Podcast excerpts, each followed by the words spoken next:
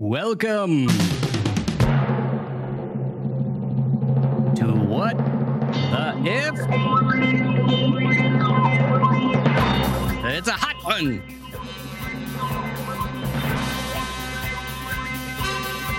A hot if. This if is so hot you could grill an egg on it. Fry an egg. Do you grill eggs? Um, I guess there's no reason you couldn't. Well, I guess the egg would kind of drip through the grill. It would go right? through the grill. yeah. Um, Yeah. Yeah. So maybe if you fry it first, then you can grill it because it's got some more structural integrity. See? That's a lot of work. the for a man, if- yeah. Yeah, but this is how this show goes. What I'm going to write it down. What if you tried to grill an egg on a grill thing? That's uh, Anyway. yeah. yeah. Crazy. Well, that's great. We'll pick up all sorts of um, uh, cooking listeners now, right? We can cl- classify oh, the podcast under um, cooking. Yeah. that's right. Bam! Shout out to Emerald. Um, I'm sorry. I, I believe George Foreman is George Foreman not around anymore. This is one of those things. I don't know. Really, but but the George Foreman grill, He doesn't answer my texts anyway. So. right? Exactly. Would be a great show. We got things you could do with the George Foreman grill. Mhm. Um, that's a retro thing. Gabby, do you know what? It, do you do you have any idea? I am well aware. Yeah, we have one in our Oh, house. okay. Oh, oh, see, yeah, okay, perfect. Love the George Floyd. It it is a great. It was a, that was talk about a re- industrial revolution. That really was something. I made special. great grilled cheeses on that thing. Yeah, really good and and fast. Um, but wait, there's more. We're actually doing a podcast and uh, called "What the If." Matt, if people have are new here, and we believe Yeah. there are new people coming each week, um, what what in the world have they stumbled upon? Uh, what they have stumbled upon is the power to uh, distort reality, uh, Yes. to change something about the world. Uh, and then we uh, run with it and uh, figure out what the world would be like um, if that was happening. And hopefully, we learn some stuff along the way. Right, right. And Gabby, you know, there there are a number of shows out there, uh, a number of podcasts that have "what if" in their title in some form or another. Um, what what's unique about ours? What's what's the deal with the the? Why why what the if? Well, it's because we start with, you know, one single central idea. So while we might have the power to change the universe, we're only going to change one thing at a time and then try to, you know, follow that out as far as we can. What are the ramifications across science and society uh, that we're going to have to deal with as a result of this one thing changing? You know, that is that's the first time actually I've heard that explanation. and that is good. I like yes, the if. Yeah. the if. This is the if. So, what's the if of the week? The if of the week comes from one of you listeners. And um, if you have ideas, by the way, we do run with them. And if we do, you be, you go from merely being an iffer. I shouldn't say merely. You go from being an iffer. That's what Mhm. you are. People who listen. If you enjoy asking questions, you're an iffer, and all the good people are. Um, but if we, uh, if you send in an idea that we end up doing a whole show based around, you become a super iffer. And in fact, this is a, this revo- extra extra appropriate for our super iffer this week. Um, this comes from uh, Chris Walker, uh, who is by I, to all of you who are multiple super iffers, Mhm. including the great grand poobah Bill, uh, who, who one of our long most long time and most productive, most prolific iffers. Mhm. Yeah, we were just talking Um, about him last night. Yeah, that's right. Yeah, Bill, your uh, Bill had sent us once as a thank you gift. It's very nice. You don't all have to do this. You're welcome to. but uh, Bill had sent us beautiful little artwork uh, uh, of um, artwork suitable for framing of uh, Albert Einstein. Matt and I, he sent that to Matt and I. Each of us had gotten one um, some years ago, and um, it's very multicolored. And I just got these hue lights, these things that change colors. Greatest invention ever. Um, and I know I, I put up the Einstein picture, and it's kind of like an abstract abstract painting a little bit. It has it's Einstein's face made of all different colors. And I turned the lamps red, which is of course the first color you want to choose. We're gonna work our way up the rainbow, and the color, the picture changes. Like suddenly it's like only the red at parts, and it's like evil Einstein shows up, and then you can get green jealous Einstein. It's amazing. So Bill, thank you. I didn't realize it was also like black light pop art super thing. It just it just gets better and better. Anyway, super ifers. So each time you each time we do another one of your ifs, if you perchance uh get chosen more than once, you go up in ranks. So super ifer, first one, then super duper ifer. hmm I think we I don't know which military ranking system we're following here, Matt. You can probably help us out. Uh, that would Um, be the Luxembourgian. Um, Yeah, the Lux exactly, Luxembourg kindergarten. Luxembourg military. Luxembourg crossing patrol guards. Um, and then and and it goes upwards from there. So Chris Chris Walker, this is, again, I'll have to go back and see. He's done multiple things. He's a brilliant guy. We love your ideas, Chris. And um, uh, so he's super duper duper duper iffer. Uh, and this is what he his uh, latest uh, submission via our special um, cable, you know, via cable to the uh, the red uh, email, the red iPhone, uh, where the emails come in. If you have an idea and you're saying, "How how do I get it to be a super iffer?" You can email us feedback at whattheif.com or just go to our website whattheif.com and right there on the front page there you can see there's a box where you can send us a message. Chris writes, "Hi." Very nice, very polite. Question for Gabby here. When we discuss COVID and other viruses, we talk about things like transmissibility, viral load, symptoms, immune response, etc. Chris clearly knows his stuff. He Chris might be writing in from uh, what do you call a DSL? DSL, BSL, BSL three. BSL, BSL three. The DSL, DSL is basically you have very low speed internet, which used to be high speed. Okay, and uh, Chris Chris writes, it's not always clear to us lay folks anyway. So he's hiding behind being a layperson.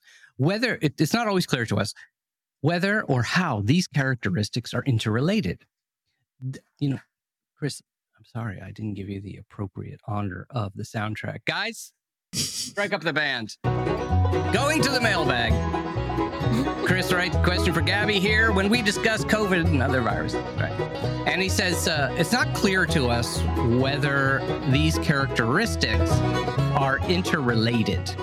Um, this idea I've heard that there there was real uh, that there was really nothing preventing COVID nineteen from being a much more lethal or transmissible uh, thing comes from comes to mind here. Scary stuff. My question goes in the other direction. Are there any viruses, Chris asks, which are extremely transmissible and yet have no negative impacts or symptoms in humans, and thus are totally ubiquitous in humans without impacting society? I should state I'm both thinking about common colds here and I'm thinking about the super quiet kid in the back of the class that even the teacher forgets about sometimes. uh, also, is it conceivable, possibly, that a virus uh, could have positive symptoms, say by commandeering the olfactory cells and cranking the smell knobs to 11? would a much more interesting world, oh, it would be a much more interesting world if viral infections led to superpowers until your immune system fought them off, rather than just feeling like you've been hit by a truck.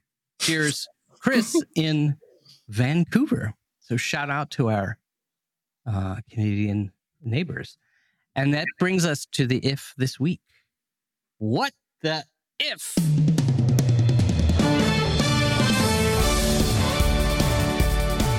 There was a superhero virus.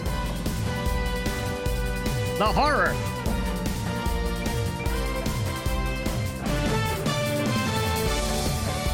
Gabby, it's a question for you. Tell us. Yeah, I mean, I know as much as much as you know, I would like to catch a case of the Supermans. Uh, I think currently that's that's not exactly possible for us. Super Um. But as far as yeah, I'd be cool with that. Um, It makes you really itchy and really strong. yeah, there's always those damn side effects. There's a, there's a caveat. Um, so as far as the first part of that question went, you know, viruses that we all have that you know have completely no uh, side effects whatsoever. Um, I got to toss it to my viruses that I, you know, that I started out studying, which are the herpes herpes viruses.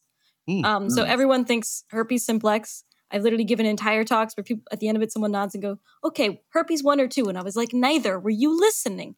Um, so it turns out that it's actually a very big family. Um, so chickenpox is actually a herpes virus. That's why you get shingles later. The Ah. virus is still in you, and it reactivates, and it causes slightly different symptoms the second time around. Ah. Um, but it turns out that herpes viruses are extremely well adapted to their hosts. They are often, you know, the lab's mantra was herpes is forever. Everyone says that at the beginning of their presentation. It was great. Um, thank you, Krug Lab. Um, and essentially, it's because they do sort of tether themselves on to their host's chromosomes. Um, so they become basically invisible from the host. And for the most part, they're quiescent viruses. Um, and you only really notice them if you know they reactivate or for some reason you get reinfected. Um, but it seems like actually there are some of them that we all have. So it's estimated that about based on like seropositiveness, which is essentially antibodies, um, that I think it's something around 96% of us are positive for Epstein Barr virus, which is the causative agent of mono. Um, Wow. Most of us get exposed to it a lot earlier um, and develop. oh, I some thought that was mad cow disease. I guess that's not. No, that's another. That's enough. But that mad cow also has a bar in it, doesn't it? Uh, Mm, I don't know. I- mm, I'm yeah, not sure. I'm just I'm just introducing slander left and right. I'm sorry, Miss Yeah. Doctor Barr, on the cows. Yeah. the mad cows. Um, Yeah, Dr. Barr really, But, uh, really got through a lot of viruses. Epstein Barr. So we're all carrying around Epstein Barr, and so what does that? It would show up on a test, I assume. Uh, you could probably do something to look for it. It might it might be at a really really low um, copy number, which is a term Uh-huh, for how uh-huh. many genomes of the virus, how many of its sort of DNA is inside of you. Um, Right. So Epstein Barr is, I think, in B cells, if I remember correctly. Um, so so to say it's quiescent means that it doesn't. Um, uh, this is gonna be whatever this is. Is this is the opposite of let's say the imaginary super virus? Um, it just sits there and it doesn't replicate. Yeah, it doesn't Or- replicate. yeah. It doesn't really make any proteins. Uh, so the making of viral proteins are usually what you know is affecting the weirdness in your body when you get sick. Um, the common cold is something that you might describe as being an acute illness. You have it for a short period of time, and then it's over. You've fought it off, and you're like, "Oh God, that sucked," but it's over. Um, but you know, the quiescent viruses can stick around a little bit. When they go quiet, they sort of evade the immune system because they're not really producing anything that would, you know, alert the body's police. Um, so this is sort of the lay low, hide out uh, kind of virus. Right. Hmm, okay. I like it. So I, I like that. I'm not. I'm not shy. I'm quiescent. Very Yes. cool. Very, although that may be more scary. That may sound like, uh oh, he's. he's What are you quiescent. waiting You've for? gone quiescent. Yeah. exactly. Exactly. Um, and so at the other end of the spectrum, super virus. Oh well, actually, no. I see what you mean here. What you're going for here. So quiescent. So it's this is an example of a virus that isn't positive necessarily, but is benign. Yeah, it's benign. Right. Right. And so, what turns uh, you know? i- Are there examples? Chris is asking of things that are beyond benign but are positive, help helpful. What should we say? Positive. oh, yeah. This would be tricky. Yeah. Yeah, but unfortunately not for us. Um, so there are some really not not for us. Um, so one of the things that I always think is cool to think about with viruses is that you know whatever helps them replicate and stay in their host longer is usually beneficial.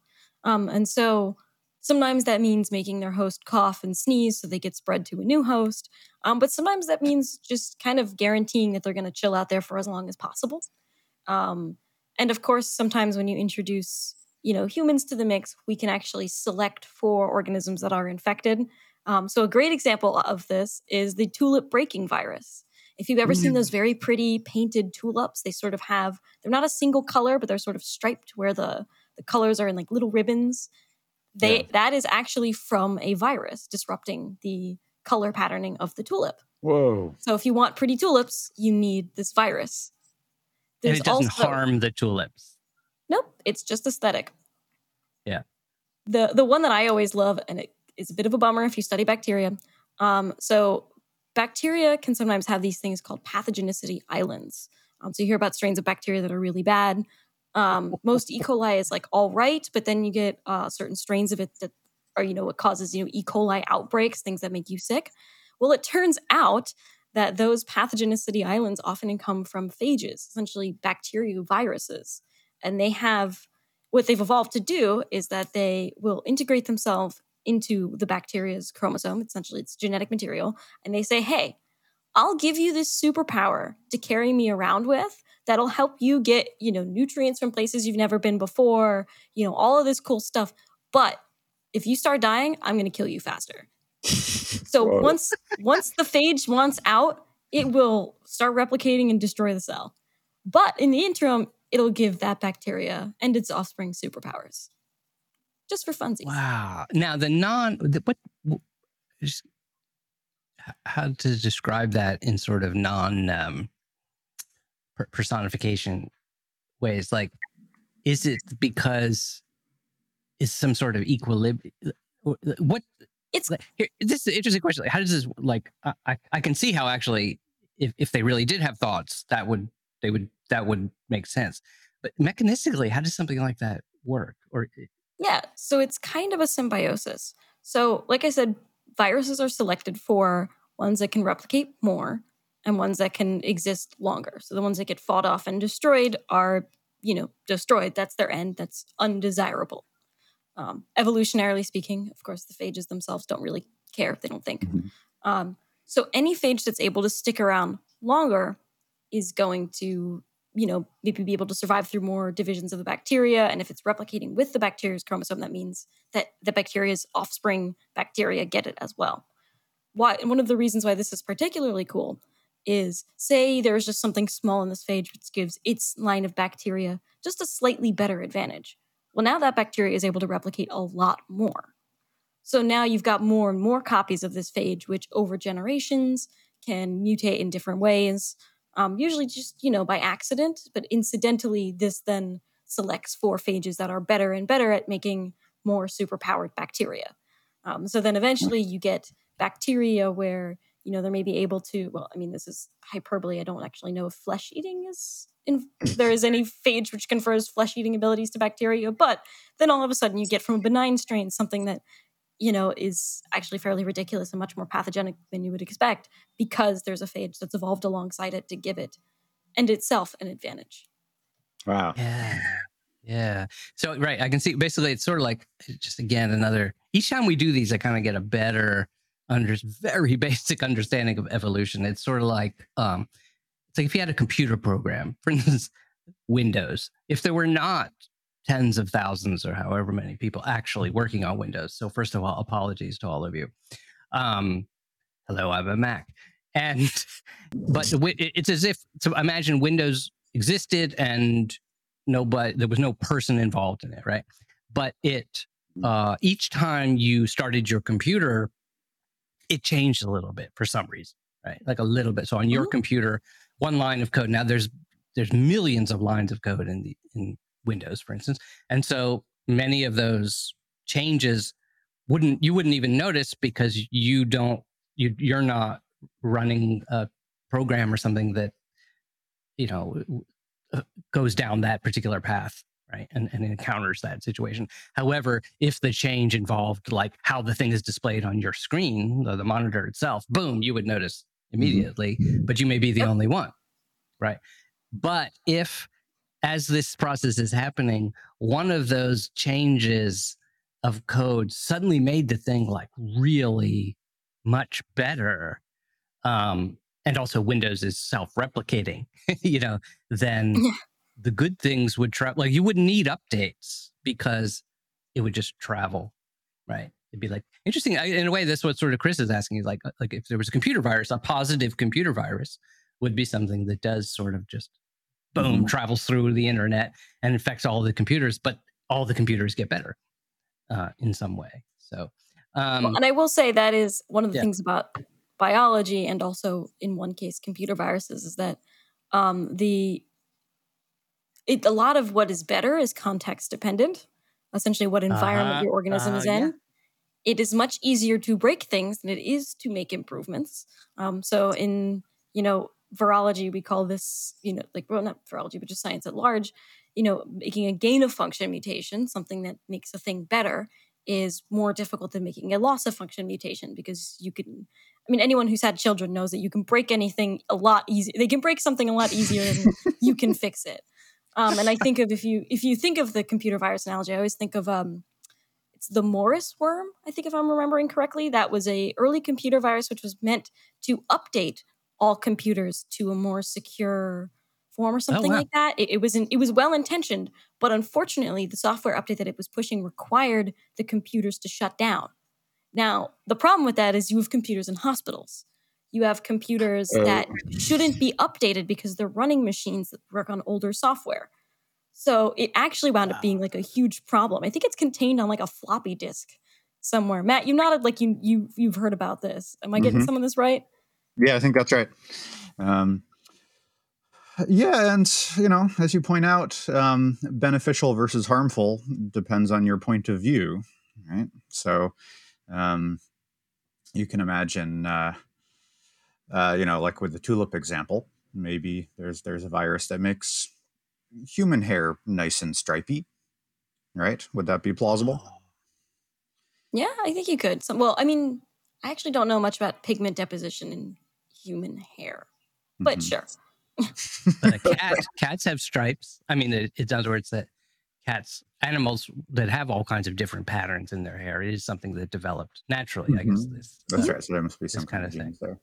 Yeah. Yeah. Yeah. Um, Um, but bring it. Yeah. If you got stripy hair, uh, thing, you know, I think, um, like all things, you'd Yeah, be abs- feared at the parties at first, but then it'd be like, bring it. Yeah. Breathe on Mhm. me. Absolutely give me the anime protagonist hair virus. Yeah. Absolutely. as it is Yeah, known. Exactly. Exactly. And you talk about context. It's interesting because Superman, for instance, if I understand this correctly, I could be completely wrong, but I believe that, for instance, one of the reasons he could fly was that on his planet, I don't know, was it because they had ultra high gravity or just whatever?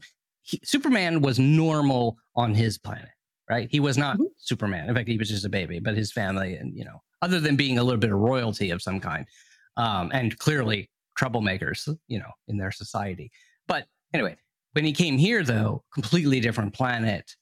Um, he was whatever was normal for him suddenly was special, right? And so he had all these. We call Mhm. them super. He he becomes a superhero. He here back home. You know, probably why you know he's probably. I'm sure he's sad that Krypton got blown up or whatever. But uh, you know, wouldn't want to go back there because was, oh yeah, okay, look at Superman here. Um, Uh, so, so uh, now, can we get to a virus that? What would be a trait, for instance, that we can? What is something that? Um, I think this is what Chris Chris says. Um, Chris suggests something he may be working on because he's a quote lay person in a lab. Um, Chris Chris says, uh, could a virus have positive symptoms? Interesting, he says symptoms. Maybe you can help us understand that word a little bit. But uh, say by commandeering olfactory cells and cranking the smell knobs to 11, it would be a much more interesting world if viral infections led to superpowers until you until your immune system fought them off rather than just feeling like you've been hit by a truck. Okay, so getting closer now, going back to the text and really looking at what the if is, as Chris has laid it out. It- It's interesting. He's actually talking about a temporary. What are we saying? The the thing he's flipping here, and we like to focus. Like we, Gabby, you said the if. So Mhm. the if that Chris is talking about here is one in which the virus affects us in the way kind of normal run of the mill viruses do affect us.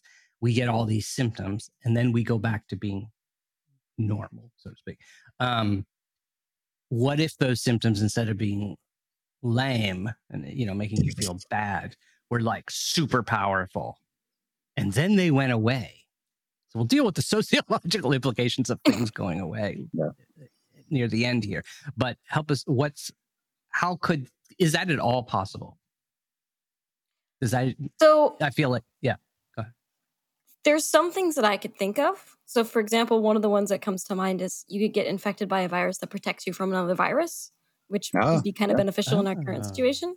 Mhm. Um, sometimes, for example, if you have a virus that uses the same receptor as another or a similar receptor, it could sort of cause the cell to pull in all of those receptors kind of behind it. And that's like sort of a viral defense mechanism to, to be like, I'm the only virus in the cell. Don't come in after me. It's kind of like the tantrum teenager equivalent of shutting the door, like slamming the door behind you, um, so your parent can't come in. Yeah, so then it's it's not going to let any other viruses in. Um, kind of also on the receptor manipulation side, um, which I guess would be something with olfact. You could squeeze this in a, an olfactory thing, although I'm not 100% abreast of how the olfactory system works. Um, you could have, say, the virus churn out more receptors. So if there Oh. some sensitivity Ah. to something, you could increase the amount of receptors on the cell surface for that thing. And then all of a sudden, the tiniest amount of it is setting off your brain's ability to be like, you know, this is a signal that I'm getting. Because the, bo- the body does have like signal thresholds for things. Uh, So the protecting from another virus is an interesting angle because that seems like something that could be engineered, right? We have a, a, a harmless virus that you know sits on the receptors that COVID would normally attach to and prevent other things from coming through. Um, that would be pretty cool. Yeah, I mean, fortunately, antibodies are easier to make, and so that they will usually bind to anything that binds to those receptors pretty quick. Hmm, Um, okay. But as far as actually manipulating a virus to downregulate a receptor might be kind of weird. I don't know. It depends on the pathway. Weirdly, I feel like I'm going to look this up today and start sketching an yeah, it's good. Um, so uh, if it would let, let now let's give it this real superpowers. Let's let's go. What what uh, Matt? What's a superpower symptom you would like to have? Oh, um, let's see here. Uh, needing less sleep. Oh, interesting. Hmm, I would be very Yeah. excited. if I could Yeah. So you can't sleep, but it's in a. Now, interestingly, actually, what you said there was a different thing. So sometimes when you are sick, you or whatever, you you, you can't. Not sleeping is a bad thing. So the inter- interesting thing, what Mhm. you're talking about here, is actually it means it's a positive thing. So actually, what you mean is, I guess that means more energy, right? So it's like a virus that just gives you super energy. You Viral need Adderall. s- Yeah. Viral, Ad- yeah. You don't need to sleep, and uh, for how long? do we think? Oh, how, when we when we have a, the cold or something like that, what is? I feel like two weeks max. It's kind of standard. For like how Like long normal we'd have the virus. How Yeah. long you have symptoms? Um, Um. Now yeah, those days symptoms. to weeks. Yeah.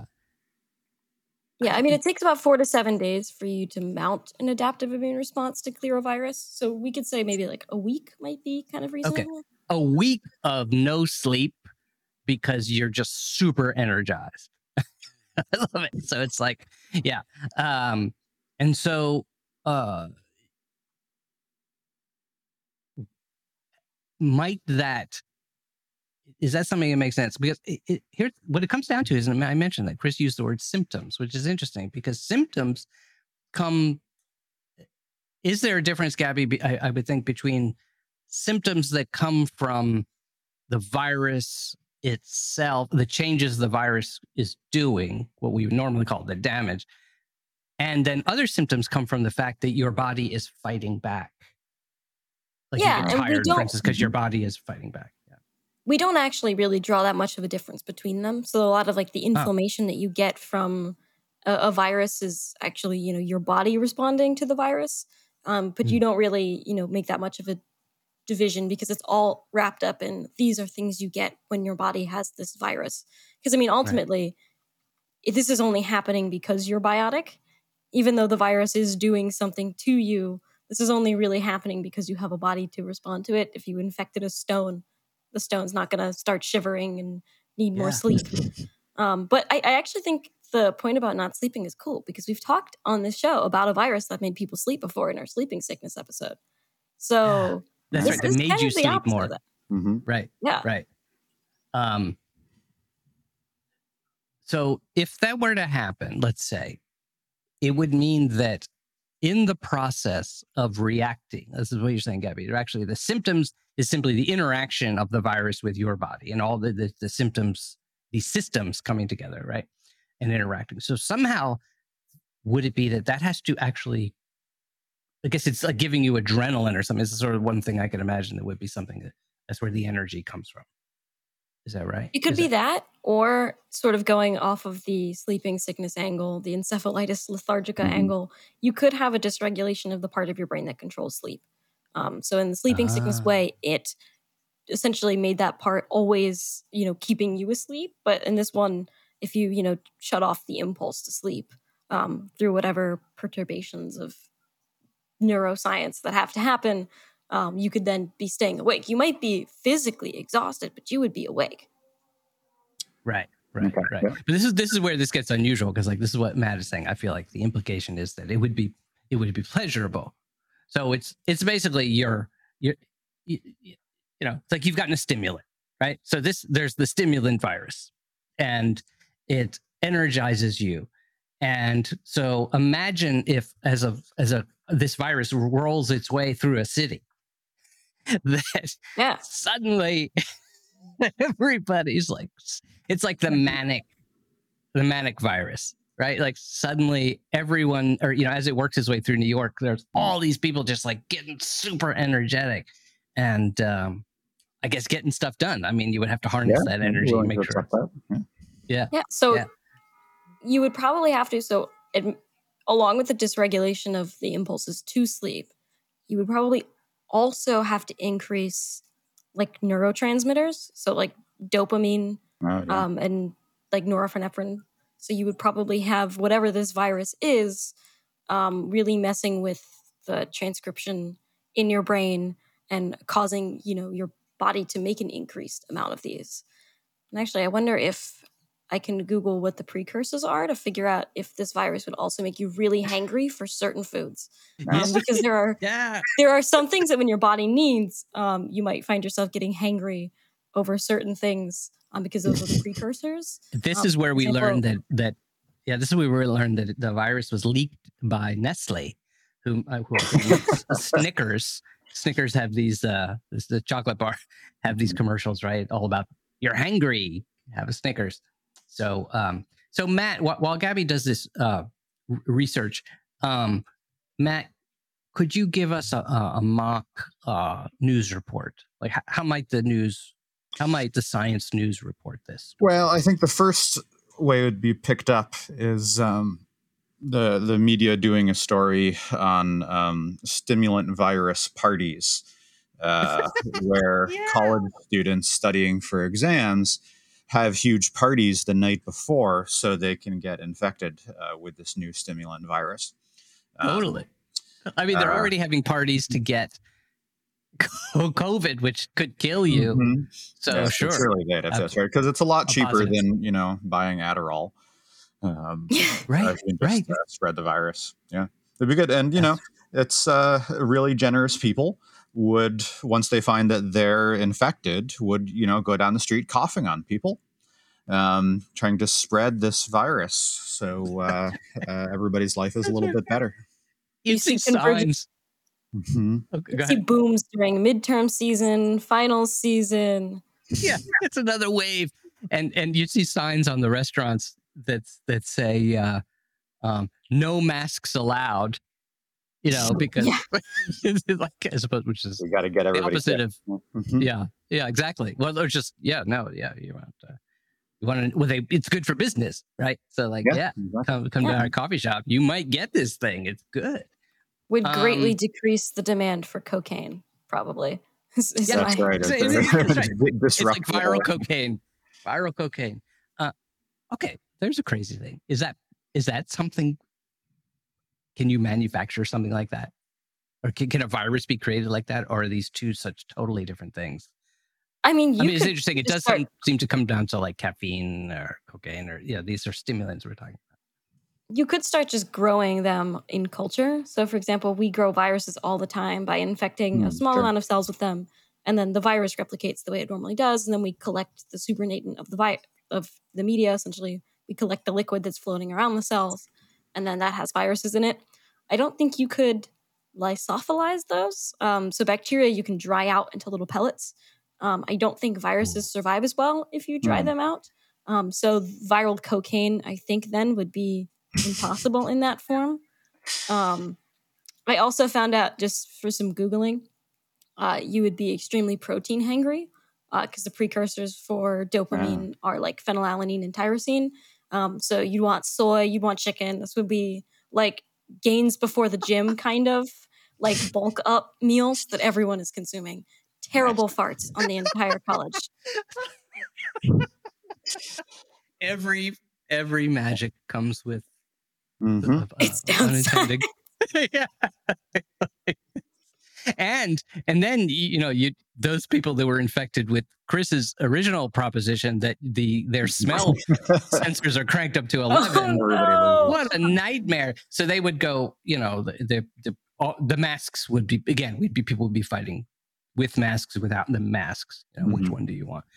Um, now, the way viruses seem to work seems like there's there's two things that are going to happen after this um, runs its course, and uh, that is one you're going to crash really hard. So actually, in, Oh, a- yeah. in a strange way, the worst side effects come after like what the disease did to you so that's interesting um, the other is that you could, is it normal that you would now be immune so only once in your life Oh.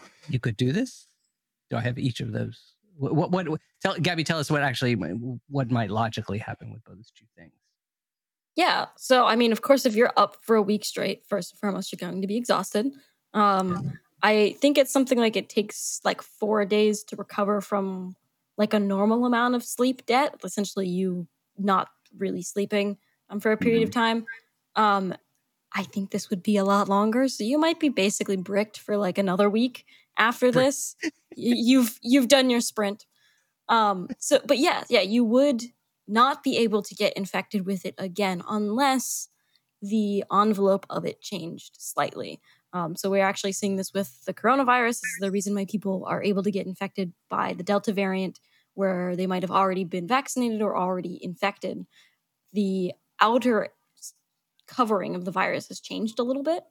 Um, and this is also why you get the common cold basically every year. There, common cold is sort of a cluster of different species of viruses that are generally related, but you can technically get infected with the same species multiple times if it's just a different variant.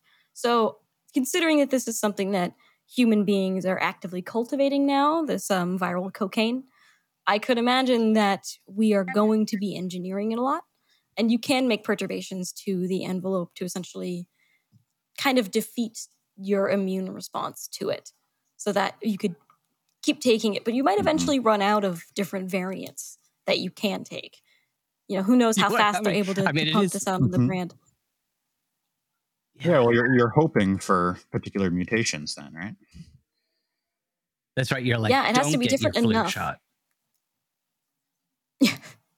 yeah yeah well yeah basically it's like taking a drug i mean it's sort of just like eventually you know you you're you're going to be destroyed by it um or you and or you become immune to it right? It loses its power you have to keep anyway changing to something else. Mhm. um so uh ultimately what's interesting is ultimately given the scenario chris laid out it wouldn't it wouldn't be a positive thing.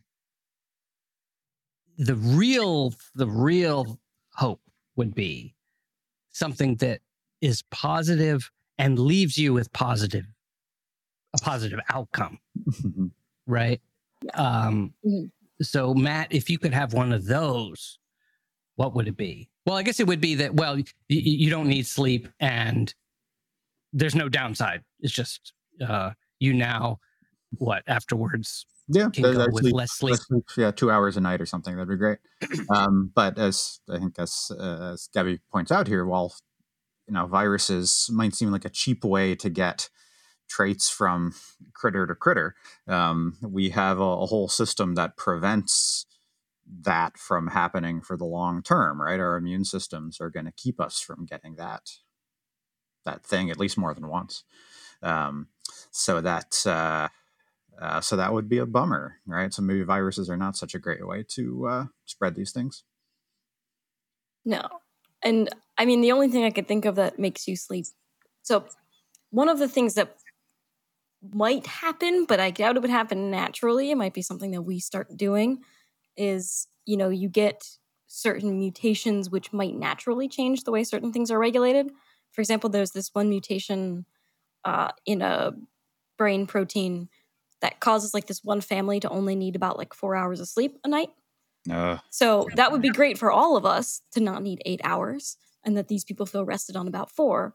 But this is intrinsic to our genetic code. Changing this particular receptor is difficult. Maybe you could make a virus that expresses this modified form of the protein, but it probably wouldn't do that on its own unless it happened to infect one of these 12 people, happen to take this gene with it on the way out for some reason, um, and then happened to be easily spreadable, which is not always very common for encephalitic viruses. Or any I any am kind surprised. of not en- interesting. Okay. Yeah, I'm surprised that this family has not had like a giant, suddenly a huge balloon tent built around them. You know, like like Yeah. when they went to get ET. and, All right. uh, uh, uh, this is- try to get what they get, get what they got. Um, well, it's interesting. This if like like the viruses themselves, or like evolution itself, this if mutated a little bit. It Okay. became Yeah. it became mm-hmm. a little bit about what if you didn't have to sleep. And so mm-hmm. to wrap up, come back to Chris's question about the smell. It would be like, what if you had increased super heightened smell up to 11, as he says, mm-hmm. on the, by the way, let's clarify for those who don't know, he means on the scale of one to 10. Uh, yes, that's Um, right. If it was- it's if it was a important to note. One to a hundred, then it kind of sucks. Yeah. Exactly, exactly. And we, we cite the scientific paper called Spinal Tap uh, documentary. uh, check it out. So, um, you that would mean you get increased smell and if you he says that would be positive right because he's flipping that what happens with corona for instance that you you lose your sense of smell but to be super positive for you let's say you wanted that increased sense of smell and it it lasted um uh are there is is this at all a mad scientist possibility that we this is essentially a new way of you know we take medicine to improve i don't know are there actual have we gotten to the point where there are actual medical improvements beyond i feel like one of the reasons this the main thing is we live longer thanks to science medicine but because it's all about removing negative diseases and things right have there been things that actually gave us some some more powerful better trait i feel like that doesn't really happen Hmm. I don't know. I mean, we have things like gamma globulin shots; those boost your immune system. Um, antibiotics, I guess, might be a sense of that too, right? That's well it's true it's true in other words thing about the body. shields Yeah. better shields is what Mhm. we do have at this point shields up which is something that is that is quite a bit actually something um and going further it sounds like the next step has to be would have to be genetic what do you call it uh, designer babies that that kind of thing right where you're literally changing the actual traits of the person sounds so, so it sounds like Oh, Gabby, well, saying yeah, so viruses are- don't do that Yeah. Okay. Um, I was gonna say there there are gene treatments. I mean, they're they're experimental at this point, um, Right. but there are treatments whose goal is to do things like rewrite uh, your DNA um, uh, to to fix things on a fundamental level. Um, Right. So can vir- do viruses do that? Is that something a virus would be good for? Rewriting your DNA? Well, fun fact that's usually how we use viruses in these therapies. use Ah. to deliver the therapy, and then sometimes for some of the molecular mechanisms. Um, so, I mean, you've heard of CRISPR. CRISPR was a bacterial defense against viruses. So, the reason why we have this really cool, innovative uh, new technology is, you know, not just because of Jennifer Doudna and um, uh, Charpentier, but also because bacteria were getting infected by viruses. Um, we use viruses to deliver things all the time uh, because nothing is better at getting into a cell than a virus. And so we, rather than making our own, we're like, ah, I'm just going to use that. Uh, so we sort of scoop out the insides and just use the outside of it. Um, literally just yesterday, I prepped a bunch of um, lentiviral vector, which is the outer bit of it uses bits from um, a virus, and then on the inside I have um, essentially the gene that I want to insert into cells, which my control is just GFP. So I'm gonna slap some glowing green stuff into some cells uh, to check if it worked. Um, so we, yeah, we do this stuff all the time, and I think it's uh, we will probably only continue to use viruses to sort of mediate these things. Although I don't know, uh, you know, the potential for a virus to do this on its own because it is a it is a big hurdle. Like I said, it's easier to break things than it is to make things, and uh, with Mhm. the sort of ambling, mindless, eldritch abomination that is evolution, uh, its solutions are not straightforward. Oh, that's awesome. I love throwing shade at evolution. I think that's that's the sign of a true Yeah, it's biologist. Getting Yeah. a little cocky at this point. Needs to be. Yeah. that is awesome. So, Evolution's wow. been wrecking my experiments. Well, natural selection has been wrecking my experiments for weeks. So I'm a little angry at it. You need some unnatural selection. Mhm. That's just me yelling at E. coli. letter. Yeah. That's awesome. That is awesome. Well, I was also going to say, you know, I think that the idea that maybe, you know, that, that you guys are trying to work on better, you know, use viruses to make, to, to improve the human condition. Um, that this, and then there's this idea, maybe a secret idea of like this super energy virus could explain why Rockefeller University has like more Nobel Prizes than anybody else. All right, it might just be like the, Yes. that's right. oh yeah, the energy virus. Don't tell anybody. you know. um, fantastic, fantastic. Thank Gabby. Thank you. This is amazing. This was so educational. Chris of Vancouver. Thank you so much for this super iffer. And boy, if ifing if ifing was a virus, Chris, you got it. You you're, you you got it. You got the super virus. And you are super super super Sounds duper. kind of threatening. Yeah.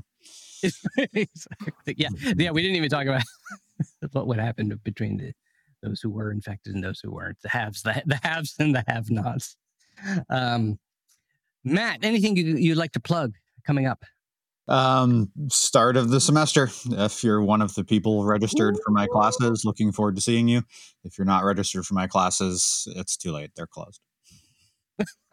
right on. Oh, that's awesome. Is that like a teacher a teacher's way of saying sold out? That's exactly right. Yep. Yeah. That's Um, awesome. And and will you be seeing them in person or on? I will be seeing them in person, masked, but um, I'm very excited about sharing physical space with my students for the first time in a year and a half.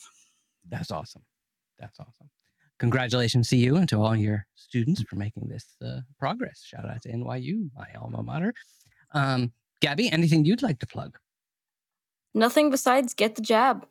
We currently have a virus and it does not give you superpowers, so you don't want it.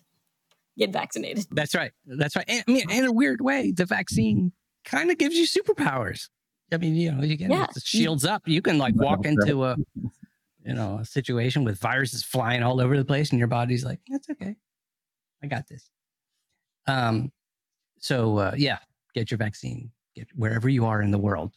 Things are going crazy. Uh, we'd love to hear from you wherever you, we we have listeners all over the world. Where are you right now? Think about it. Ah, see yourself on the globe. Ah, see our website, ah, whattheif.com, and uh, go there and send. You can write on the front page. You can send us a message or email us feedback at whattheif.com. We'd love to hear, uh, a just how are things going with you? What do you get out of the show? Be uh, I'm always interested in that. Um, and uh, of course, ideas for ifs. Send your if. Uh, you can also find us on Twitter uh, at What the If Show and uh, we are on Facebook as well, and those kind of things. Instagram, I'm working on Instagram. We never. It's hard for podcasts to do anything on Instagram, but uh, our pri- previous uh, intern Gabby V had started us on um, publishing like little audio excerpts. So there's a fun thing, by the way. If it's something, did you hear a little excerpt? Is it a little snippet on the show you heard? You're like, oh, that was a great little thing. I love when Gabby said that. Uh, let me know. We pull those out. We put them on Instagram with like a little animation.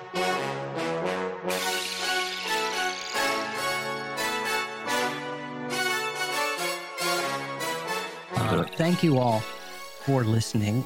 We have some amazing guests. Oh boy, we have amazing guests coming up um, in the not too distant future.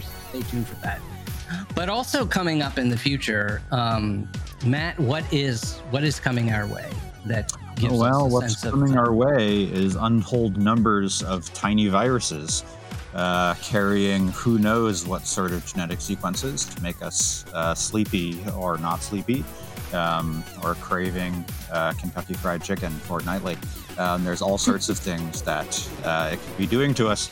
Um, so, as we consider in horror the uh, uh, the possible things that these viruses could be doing to us, uh, we have no choice but to scream.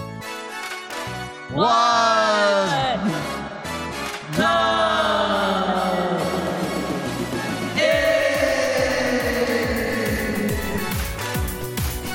Good night, everybody. I don't know why I say good night. It's good day, but it's good night somewhere. So have a good one. We'll see you next week.